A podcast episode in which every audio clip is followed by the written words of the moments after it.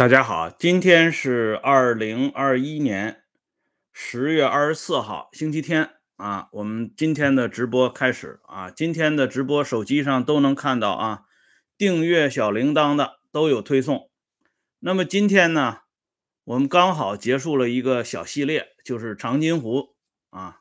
这个系列讲完了，那么现在开始呢，我们讲另外一场这个战役。今天要讲的是发生在公元一九三八年十月二十八号这一天，在山西省广陵县邵家庄的一场伏击战。这场伏击战呢，是八路军幺二零师三五九旅七幺九团与日军啊独立混成第二旅团他们之间。发生的一场激烈的战役，而这个日军独混第二旅团呢，就是独立混成第二旅团，可谓是大名鼎鼎。为什么这么说呢？我们都曾经看过一篇文章啊，这篇文章呢是发表在一九五七年《人民日报》上边，《解放军报》上边，就是杨成武撰写的《名将之花》。凋谢在太行山下，啊，这篇文发表在一九五七年，我们这些人啊，在当时都没生出来呢。可是后来呢，啊，陆续被收入啊一些老革命的回忆录，包括杨成武自己的回忆录、聂荣臻的回忆录等等。所以，我们从小就知道，日本有一名啊，号称是名将之花的陆军中将阿部规秀。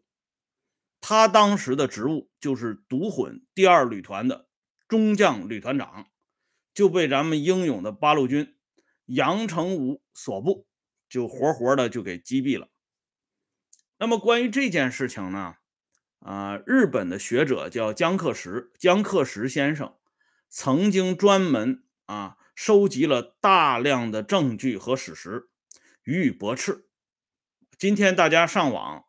到互联网上都能够看到，啊，江克石写的这篇文章，所谓的名将之花是杨成武自己瞎编的，啊，哎，杨成武他们当时并不知道啊，已经击毙了阿部规秀，而整个这场啊闹剧呢里边穿帮的、瞎编的啊，还有以讹传讹的地方都特别的多。但是今天这个重点呢，不是讲这个阿部规秀，我们是讲另外一个鲜为人知的这个人是谁呢？他是阿部规秀的啊前任，或者说是前任的前任。一九三八年十月份啊，还在担任独混第二旅团的少将旅团长长冈宽治。因为中国这边呢。这些老将军呢，老革命的回忆录都在重复一个事实啊，尤其是这个号称是最具权威的这个回忆录啊，当时八路军在晋察冀地区的最高军事首长聂荣臻的回忆录，就向我们讲述了1938年10月发生的这个邵家庄伏击战，击毙了日军。独立混成第二旅团少将旅团长长冈宽治啊，聂荣臻的这个回忆录呢，我给大家展示的是二零零七年出版的。最早的聂荣臻回忆录是一九八四年出版的，但不论是一九八四年的还是二零零七年的，都写上了长冈宽治少将被击毙的这件事情啊。嗯，聂荣臻的回忆录里啊是这么写的啊，十月二十八日，我三五九旅在张家湾伏击战中又击毙了日军独立混成第二旅团旅团长长冈宽治少将以下三百六十余人啊，敌人的围攻最后被我军粉碎了啊，就是这么写的。可是呢，历史的事实是什么样呢？那么今天我们就来重新看一下这个邵家庄伏击战的真实的一面。日军少将长冈宽志真的被击毙了吗？哎，我们先来看一个这个核定本啊，这个核定本呢是二零一一年第二期《百年朝》，二零一一年第二期的《百年朝》上面刊登了一个叫李朝选写的文章。这李朝选是干嘛的呢？他是曾经参加过宁都起义的。啊，就编入到红五军团。抗日战争时期，李朝选担任八路军三五九旅休养所所长，啊，也就是卫生所所长。他的直接上级呢是三五九旅卫生部部长潘世征。这潘世征是谁呢？我以前在节目里给大家介绍过。这潘世征是三五九旅旅长王震的亲信。啊，这两个人呢关系特别好。后来潘世征的孩子呢，都由王震啊来抚养，长大成人。呃，在李朝选的这个回忆录里边，他是这么写的：一九三八年十月二十五号，日本独立混成第二旅团旅团长长冈宽志到前线督战，我三五九旅七幺九团在山西省广陵县黑市镇邵家庄打了他们一个伏击。神枪手彭青云在团长贺庆吉的指挥下，啊，冲到长冈宽志的指挥所，看见一个胖军官正在指挥战斗，他瞄准后开了一枪。彭青云是神枪手，嗯，团长贺庆吉命令彭青云要把日军的一挺重机关枪抢过来。所以，彭青云带着部队就向日军冲去，一枪打穿了彭青云的右臂关节处，但他仍然坚持冲上去抢夺重机枪。而就在他看到胖军官之后，他抬手一枪击毙了这个胖军官。事后得知，这个胖军官就是日军少将长冈宽志。啊，这是李朝选回忆的原文。这李朝选呢，还顺便给我们讲了一下，说这一次呢获得了重大胜利，并歼灭日军五百多人，缴获大批武器弹药。啊，这卫生所所长挺能讲啊，这个简直是活灵活现，因为他不在这个战场上，啊，连这个七幺九团团长贺庆吉下的军令他都知道。而后呢，这个一营的教导员彭青云啊，也是后来的1955年被授予少将军衔的，原来担任总参谋部政治部啊部长的这么呃政治部主任的这么一个高级领导干部啊，他连彭青云的这些动作啊描述的都是惟妙惟肖啊，他写的这个战果呢是这一次战斗一共消灭日军五百多人。可是刚才我给大家看的这个聂荣臻回忆录里边，聂荣臻啊是这么回忆的：聂荣臻说，这一次战役呢，歼灭日军三百六十余人，啊，可见呢，聂荣臻得到的数字和这个休养所所长得到的数字是不一样的啊。那么下边呢，我们再来看一下，嗯，一个最直接的人啊，就是。指挥这场战斗的七幺九团团长贺庆吉回忆录里边是怎么给我们讲述的？贺庆吉这个人啊，我以前给大家介绍过，在晨光的那个系列里边啊，东北这个解放战争期间，贺庆吉是东野的名将之一。但是这个人呢，在一九五五年授衔的时候，以他的资历、战功。是可以受中将军衔的，可是却被压低一级啊，变成了少将军衔。这里我顺便跟大家说一下啊，就是一九五五年这个怀仁堂授衔当时是有一个内部规定啊，中将以上军衔的是由毛泽东和周恩来来圈定，中将以下军衔的是由邓小平来圈定，所以当时。主持中央军委日常工作的虽然是彭德怀本人，可是这么一场浩大的军衔评定工作是由三人团来决定的，就是毛泽东、周恩来和邓小平。哎，所以这个贺庆吉军衔的评定这件事情，他由中将啊改为少将，这件事在当时连彭德怀都看不过去啊。彭德怀都说过类似的话，但是没有用。这是老大啊亲笔圈定的事情，因为贺庆吉这个人太喜欢说实话了啊。这里呢，我们就看一下这个贺庆吉的回忆录当中是怎么写到的。这里呢有几个要点啊。在打伏击战的这一天是十月二十八号，李朝选回忆成了十月二十五号啊，就来连这个日期都回忆错了啊。贺庆吉的这个实话呢，通篇都隐藏在这本回忆录当中。作为前线军事主官啊，作为一名共产党员，作为一名老将军，他必须谨守党性原则。哎，他的这个回忆录也要送审的。也不例外，也要按照主基调来写。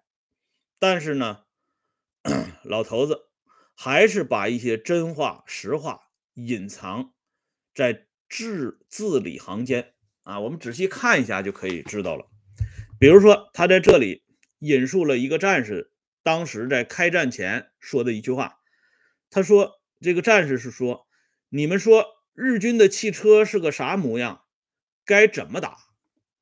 这个战士呢，一句话就暴露出啊，这个三五九旅在抗日战争初期阶段，在与日军交战过程当中是一个什么样的状态？因为这个时间点已经到了一九三八年十月二十八号啊，就是说离这个宣誓抗战已经有一年多的时间了。可是呢，三五九旅七幺九团的战士。居然不知道日军的汽车是个啥模样，哎，仅此一点，我们就可以看出啊，当时这个抗日战争是这个游击战争是个什么概念。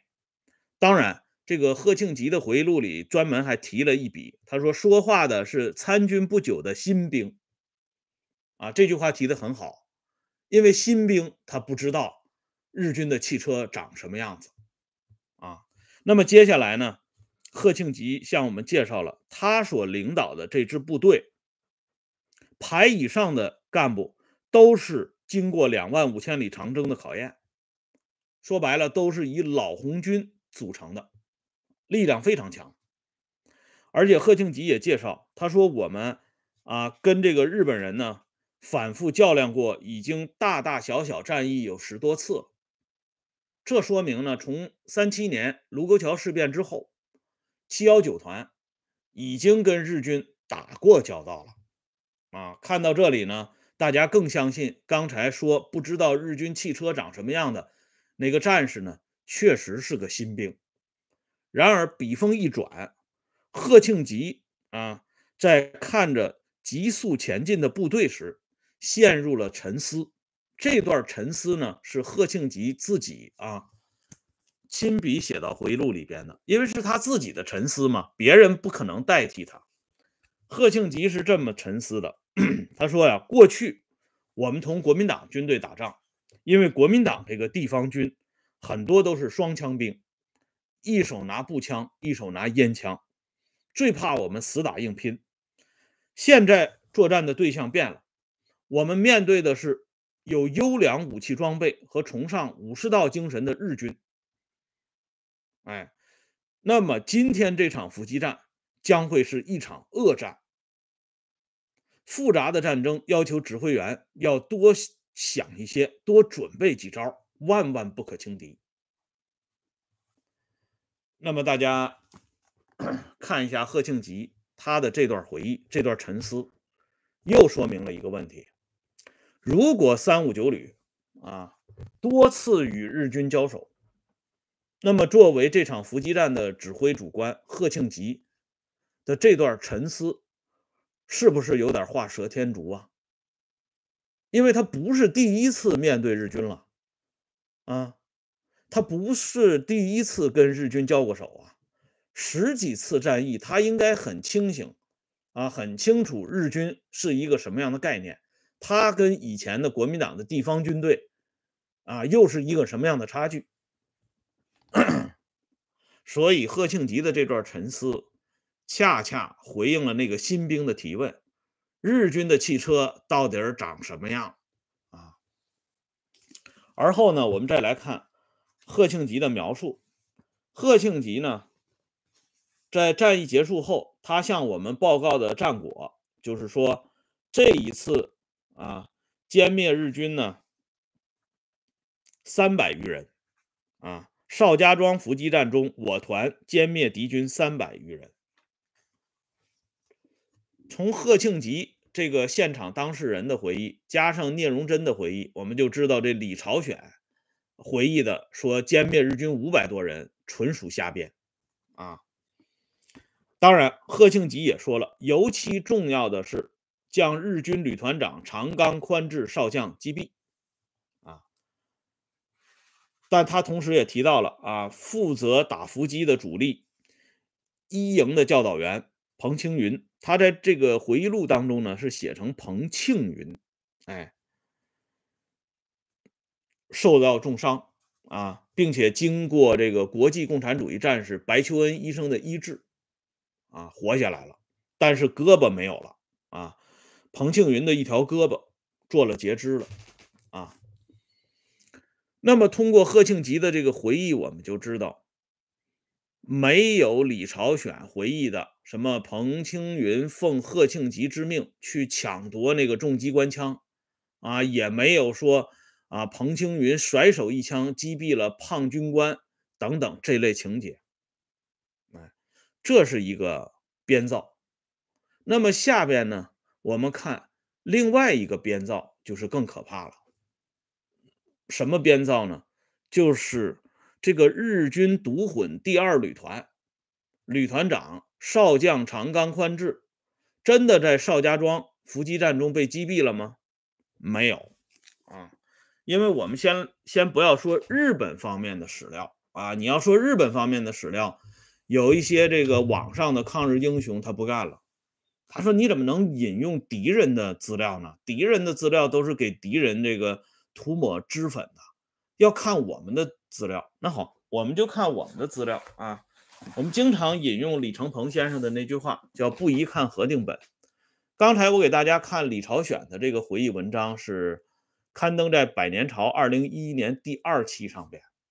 那么到了第六期呢，呃，又有了新变化。我们看第六期，这上边呢登了一篇文章。这篇文章很有意思啊。因为这篇文章的作者叫赵永田，他是彭青云的老部下，就是彭青云在总参谋部担任政治部主任的时候，赵永田担任政治部文化部副部长。赵永田说，他和彭青云少将之间的关系非常融洽，两个人经常在一起聊天儿。而且赵永田跟刚才那位瞎编的那个李朝选，他们两个也是同事，彼此啊也认识。所以赵永田看到李朝选的这个回忆文章之后呢，实在是坐不住了，他出来呢澄清一下。他引用了一个史料啊，就是 历史的耻辱柱，二零零五年由解放军。出版社出版的，副标题是《侵华日军将帅毙命全记录》。那么这本由官方啊，中国这个官方正式出版的解放军出版社出版的这本书里边，没有收录日本独混第二旅团旅团长少将长冈宽治的名字。于是呢，就引起了一部分军史。作家啊和军史研究者的关注，他们呢又同时调阅了日本方面的资料，他们从日本出版的《陆海军将官人事总览》一书当中，终于找到了长冈宽治的踪迹。一九三八年三月一号，长冈宽治任独混第二旅旅团旅团长，同时晋升为中将。也就是说呢，聂荣臻回忆录也好啊，贺庆吉回忆录也罢，包括李朝选的回忆文章，说击毙少将长冈宽治，这还有点儿啊，说小了，人家应该是中将长冈宽治。可见呢，这个日军到底是少将还是中将，八路军自己没搞清楚。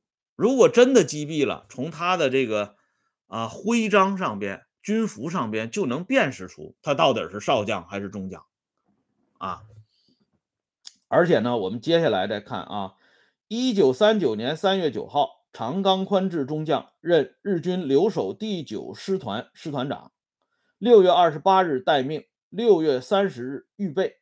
一九四五年四月一号，长冈宽治中将任日本油粮要塞司令官。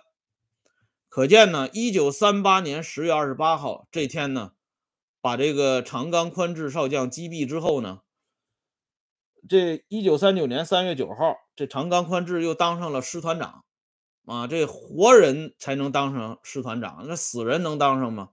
可见呢，这个长冈宽治没有被击毙。那为什么长冈宽治呃会被人家说成给击毙了呢？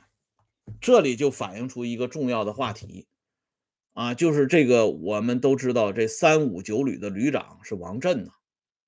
哎，王震后来在一九五五年也被授予少啊这个上将军衔。而我们刚才讲长冈宽治，他的后任是阿部圭秀，击毙阿部圭秀的呢是杨成武，杨成武也是上将啊。这哥俩呢，一人击毙一个中将，都挺厉害。啊，这杨成武击毙的这个呢，虽然编造了一些情节，但毕竟是击毙了阿部圭秀。而这个王震所部呢，他所击毙的这个长冈宽治呢，看来是根本就是编的。可是呢，为什么长冈宽治被击毙啊？这件事情编造的如此的这个有意思呢？这里体现出。一个重要的节点就是，同样是上将的王震啊，要比杨成武高明的多。哎，这个高明具体体现在哪些地方呢？咱们留待明天接着说。